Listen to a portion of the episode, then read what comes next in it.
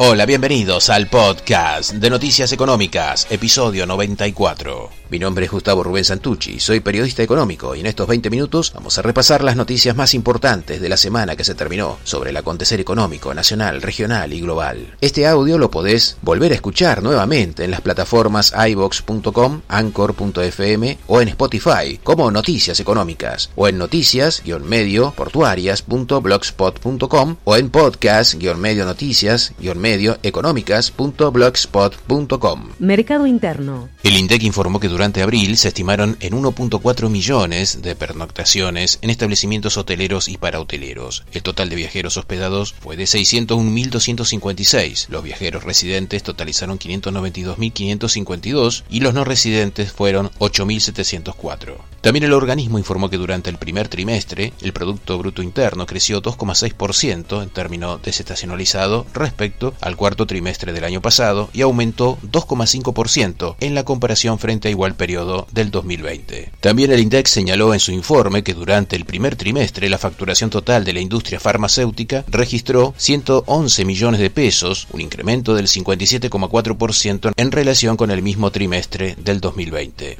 También el organismo informó que durante el primer trimestre el indicador sintético de energía registró una baja del 6,8% con respecto a igual periodo del 2020 y en la serie desestacionalizada presentó un aumento del 0,9% en relación al trimestre anterior. El INDEC informó que las ventas en supermercados y mayoristas a precios corrientes durante abril se incrementaron 42,5% y 54,2% respectivamente en relación al mismo mes del 2020. Las ventas online en supermercados y mayoristas aumentaron en forma interanual 30,4% y 756,9% respectivamente. Un informe de la Unión Industrial Argentina señaló que durante abril el 28,6% de las empresas aumentaron su producción, el 27,9% sufrió bajas, el 27,6% indicó recuperación de las ventas y un 34,6% manifestó caídas. Un 34,7% tuvo problemas para pagar impuestos, 21,7% tuvo dificultades financieras, el 26% acumuló atrasos con proveedores, 15,6% no pudo pagar los servicios públicos y el 8 8,3% no pudo pagar salarios.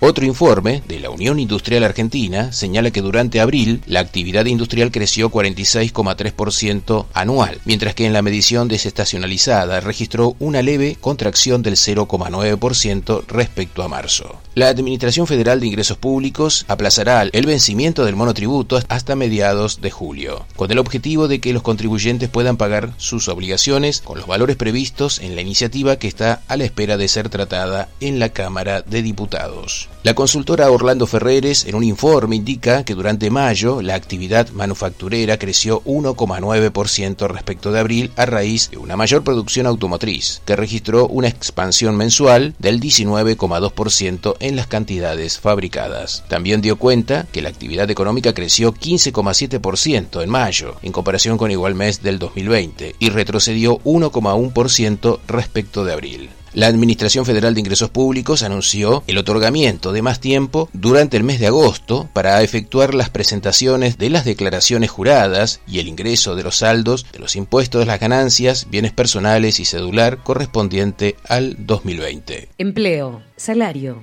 un informe de la Unión Industrial Argentina señala que durante marzo el empleo asalariado privado registrado creció en 20.165 trabajadores respecto de febrero. En tanto, los asalariados industriales aumentaron en 2.358 trabajadores. Un informe del INDEC señala que durante el primer trimestre, en el relevamiento de los 31 conglomerados urbanos, la tasa de desocupación se ubicó en el 10,2%. El sindicato de la Asociación Bancaria revisó su paritaria firmada en febrero y cerró un acuerdo por 45,1% de aumento salarial, más un bono de entre 100.000 y 170.000 pesos. El 6% de agosto se adelanta para ser cobrado a partir de julio. Inflación. El gobierno nacional oficializó la suspensión de la exportación de un conjunto de cortes de carne, entre los que se incluye el asado, la falda en matambre, tapa de asado, cuadrada, paleta y vacío hasta el 31 de diciembre, en el marco del plan ganadero que tiene como objetivo bajar los precios de la carne. Una encuesta del Centro de Investigación en Finanzas señala que la inflación esperada por la población para los próximos 12 meses es del 51,4% según el promedio de las respuestas y de un 50% según la mediana. El interior del país continúa con expectativas del 51,8%, en Ciudad Autónoma de Buenos Aires del 49,9% y en el Gran Buenos Aires del 50,9%. Finanzas. La compañía estadounidense MSCI, que elabora índices bursátiles que orientan las inversiones de grandes fondos de inversión, reclasificó a la Argentina a la categoría de mercados independientes desde emergentes por no cumplir los requisitos de liquidez mínima, un escalón por debajo de los mercados de frontera. El descenso se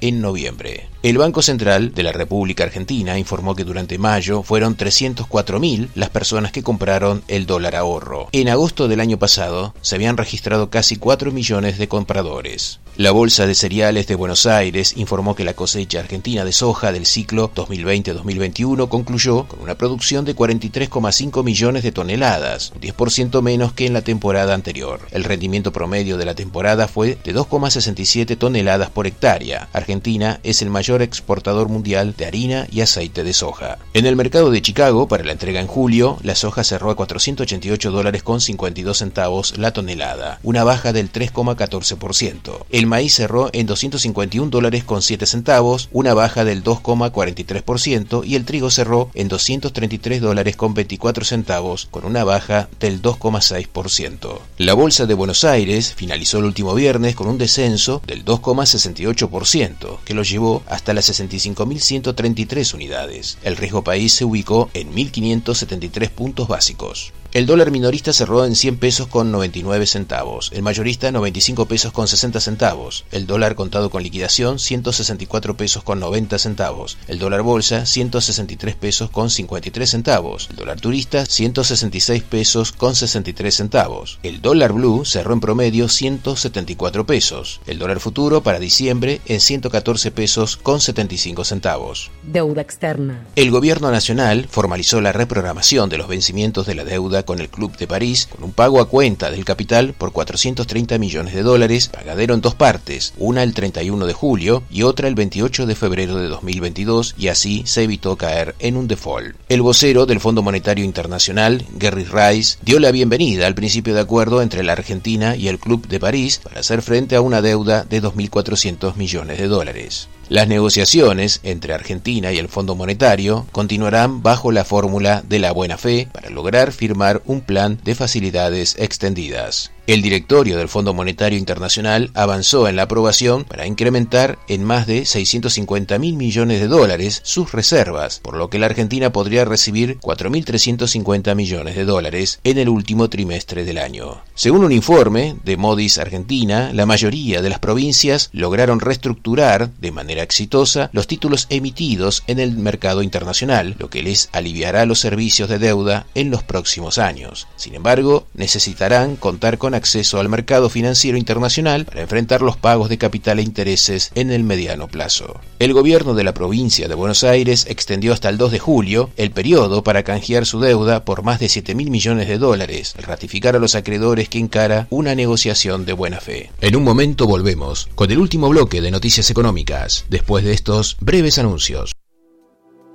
Gracias por el apoyo a Pensado para Radio Digital, bibnoticias.com, FM La Ciudadana 103.3, Radio Bicentenario Digital de General Rodríguez, provincia de Buenos Aires, Radio City San Miguel, FM San Jorge de Curuzú Cuatiá 106.7, Radio 1 Santa Elena 97.1 de la provincia de Entre Ríos, Radio Torsalito de la provincia de Salta, Sol Naciente 94.3 de La Pachito, provincia de Chaco, para FM Libre Progreso y FM La Exitosa. Glosario económico. ¿Cuál es el objetivo del Banco Mundial? Esta entidad es una organización internacional especializada en finanzas. Su principal actividad es la ayuda a países en desarrollo que necesitan apoyo económico a través de préstamos o créditos que se encuentren en situación de pobreza. Fue creado en 1944 y es una organización que depende de Naciones Unidas. Existen 189 miembros adheridos al Banco Mundial. ¿Cómo se mantiene? El funcionamiento del Banco Mundial es gracias a las cuotas que los estados aportan, el pago de los intereses de préstamos que han ofrecido en el pasado y a la especulación en la bolsa de valores. ¿Qué organismos dependen del Banco Mundial? Se encuentra integrado por cinco organismos. El Centro Internacional de Arreglo de Diferencias a Inversores se encarga de solucionar la inversión extranjera entre países. Organismo de Garantías de Inversores, que se encarga de la inversión en países subdesarrollados. Corporación Financiera Internacional, que promueve la inversión en el sector privado. Asociación Internacional de Fomento, que ayuda al desarrollo de los servicios básicos. Y el Banco Internacional Nacional de Reconstrucción y Fomento que ayuda a reducir la pobreza en países pobres.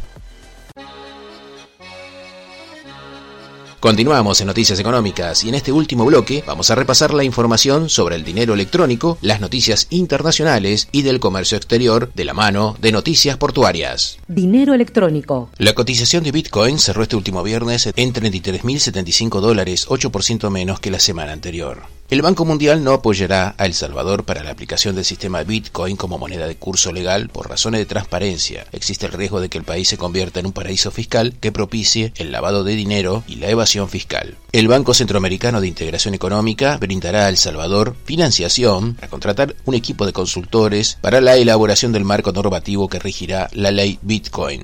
Una de las compañías proveedoras de Internet más importantes de Latinoamérica, Gold Connect, comunicó que ya acepta pagos en bitcoins y en criptomonedas. Los principales fondos de cobertura en Europa, Norteamérica y Asia prevén invertir 7.2% de su cartera en criptoactivos en cinco años. Esto inyectaría 312 mil millones de dólares. Blockchain Capital informó que recaudó 300 millones de dólares para su fondo B con PayPal y Visa entre los principales inversores. Internacional. La Reserva Federal anunció que los grandes bancos ya no tendrán que enfrentarse a las restricciones de la época de la pandemia en cuanto a la cantidad que pueden gastar en recompras de acciones y pago de dividendos, tras constatar que seguían estando bien capitalizados en su última prueba de solvencia. La secretaria del Tesoro de Estados Unidos, Janet Yellen, advirtió que de no aumentar el límite de la deuda tendrá consecuencias económicas absolutamente catastróficas, a la vez que señaló el incumplimiento de pago de la deuda nacional debe considerarse impensable. El economista Nouriel Roubini, conocido como el Doctor Catástrofe, por su acierto de la crisis de las hipotecas en 2007-2008, alerta que los aumentos de precios en Estados Unidos persistirán y potencialmente atarán las manos del Banco Central. Por lo tanto, Estados Unidos va a terminar con una alta inflación y si la Reserva Federal intentara ajustar demasiado pronto, el sistema se colapsará.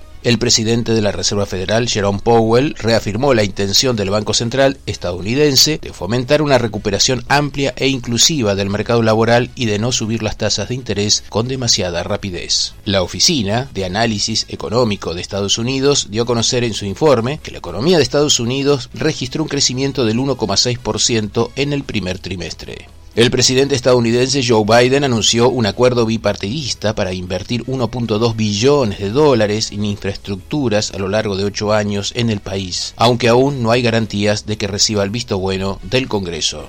Según una consultora privada internacional, el Reino Unido continúa siendo el país más atractivo en Europa para las inversiones en el sector de servicios financieros, aunque su ventaja respecto a Francia se ha reducido durante 2020. El Instituto Nacional de Estadística de España ha confirmado que la economía española cayó 0,4% en el primer trimestre frente al último trimestre del 2020. El Banco de Inglaterra mantuvo sin cambios el tamaño de su programa de estímulos y dejó su tasa de interés de referencia en un mínimo histórico del 0,1%.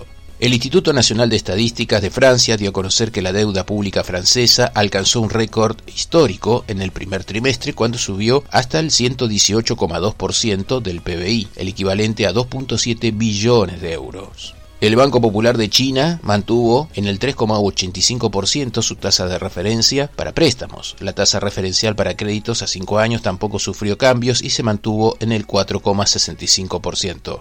El directorio ejecutivo del Banco Mundial aprobó un préstamo por 350 millones de dólares al Perú que serán destinados a políticas sociales de salud y educación para mitigar los efectos de la pandemia. Según el Instituto Boliviano de Comercio Exterior, con datos del Instituto Nacional de Estadística, Bolivia registró durante mayo un superávit comercial de 638 millones de dólares. El Banco Central de Paraguay en su informe destacó que durante el primer trimestre el PBI experimentó una variación interanual del 0,6%. Las actividades económicas con mayor incidencia positiva fueron la construcción, manufactura, servicios y la ganadería. Noticias portuarias en Noticias Económicas. Regional. Global. El puerto de Nueva York y New Jersey informó que durante abril se movilizaron 712.799 TEUs, lo que representa un aumento del 27,3%. En los últimos 12 meses acumula aproximadamente 2.85 millones de TEUs movilizados. El Instituto Nacional de Estadísticas de Chile informó que por los puertos chilenos de la región del Biobío se movilizaron 2.500.000 toneladas de carga en abril, un aumento del 5,6% en los últimos 12 meses. Los contenedores manipulados totalizaron 86.771 TEUs, una caída del 14,2% interanual.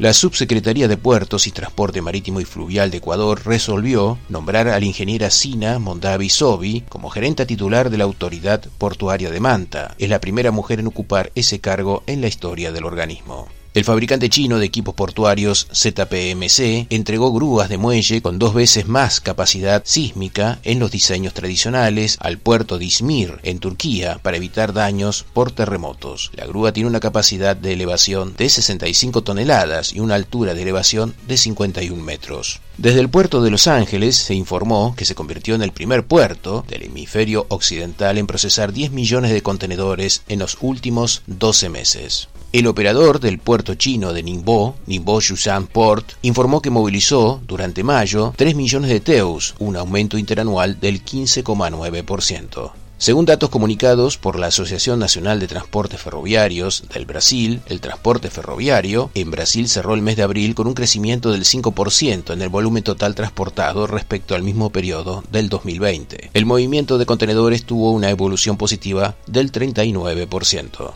Desde el puerto de Buenaventura, en Colombia, se informó que podría tardar tres meses en normalizar las cifras de movimiento de cargas, tanto para la exportación como importación, tras un mes de bloqueos en las rutas colombianas. Según estadísticas de la Autoridad Marítima de Panamá, los puertos panameños han movilizado un poco más de 2 millones de contenedores entre enero y mayo, un crecimiento del 8,8% en comparación al mismo periodo del 2020. La Autoridad Portuaria de Valencia, en España, informó que invierte más de 100 millones de euros en la mejora de la línea Valencia-Teruel-Zaragoza en el acceso ferroviario al puerto de Sagunto. Este servicio atenderá tres rotaciones semanales uniendo el tramo del corredor Mediterráneo-Cantábrico. El Consejo de Administración de la Autoridad Portuaria de Algeciras en España informó que dio luz verde a la ampliación de ocho años y medio adicionales del plazo concesional para el operador APM Terminals Algeciras en el muelle Juan Carlos I. La empresa china Unicom Digital Tech y APM Moller Maersk e IBM anunciaron que más de 10 miembros se han unido a TradeLens en China continental, el sistema blockchain, para avanzar en la digitalización del comercio y lo ponen a disposición de exportadores e importadores locales e internacionales en el gigante asiático. La naviera Mediterranean Shipping Company ha destinado 14 millones de dólares para la adquisición de dos buques usados con una antigüedad de 18 años y 1.102 teus de capacidad. Son los buques con Ship Hub y con Ship Him. Los buques ya estaban fletados a Mediterranean. La naviera Min recibió la entrega de un nuevo buque portacontenedores de 11.000 teus de capacidad, el IM Tiptok. El buque se destinará al servicio de Extremo Oriente y la costa este de Sudamérica. La naviera Mediterranean Shipping Company Cruceros anunció sus planes de reinicio para los viajes desde los puertos estadounidenses a partir de agosto. Nacional. El Ministerio de Hacienda y Finanzas de la provincia de Buenos Aires informó que las exportaciones provinciales registraron durante el primer cuatrimestre ventas acumuladas por 7.441 millones de dólares. Significa un 34,5% del valor de las ventas externas que realizó Argentina. El puerto de Bahía Blanca es el primer puerto argentino en sumarse al consorcio para el desarrollo de la economía del hidrógeno en Argentina. También forma parte de la coalición global de puertos de hidrógeno con el objetivo de promover este combustible en la transición energética. En el puerto de Quequén se produjo un accidente con daños materiales en la terminal de fertilizantes Pier 12. Parte de la estructura, ubicada en el giro 12 sobre la margen de Necochea, se dio y cayó sobre el muelle y el río. Se desplegaron mallas flotadoras para acercar la zona del siniestro. El informe de intercambio comercial del INDEC señala que durante mayo las exportaciones alcanzaron 6.764 millones de dólares y las importaciones 5.141 millones de dólares. El intercambio comercial aumentó 44,4% en relación con igual mes del año anterior y alcanzó un monto de 11.905 millones de dólares. La balanza comercial registró un superávit de 1.123 millones de dólares. El ministro de Economía, Martín Guzmán, anunció que reducirán a cero la alicuota de derechos de exportación de jugos de peras y otros productos agroindustriales. Noticias portuarias en Noticias Económicas. Por ahora nada más. Volvemos la semana que viene con todo el acontecer económico nacional, regional y por qué no global. Hasta la próxima. Noticias Económicas, un resumen semanal en formato podcast para que estés al día con las principales noticias de la semana. Encontranos en las plataformas ibox.com, anchor.fm o en Spotify como Noticias Económicas o a través de los blogs podcast-medio noticias-medio económicas.blogspot.com o noticias-medio portuarias.blogspot.com. Noticias Portuarias, con toda la información del comercio exterior. Búscanos en Twitter como Noticias Portuarias.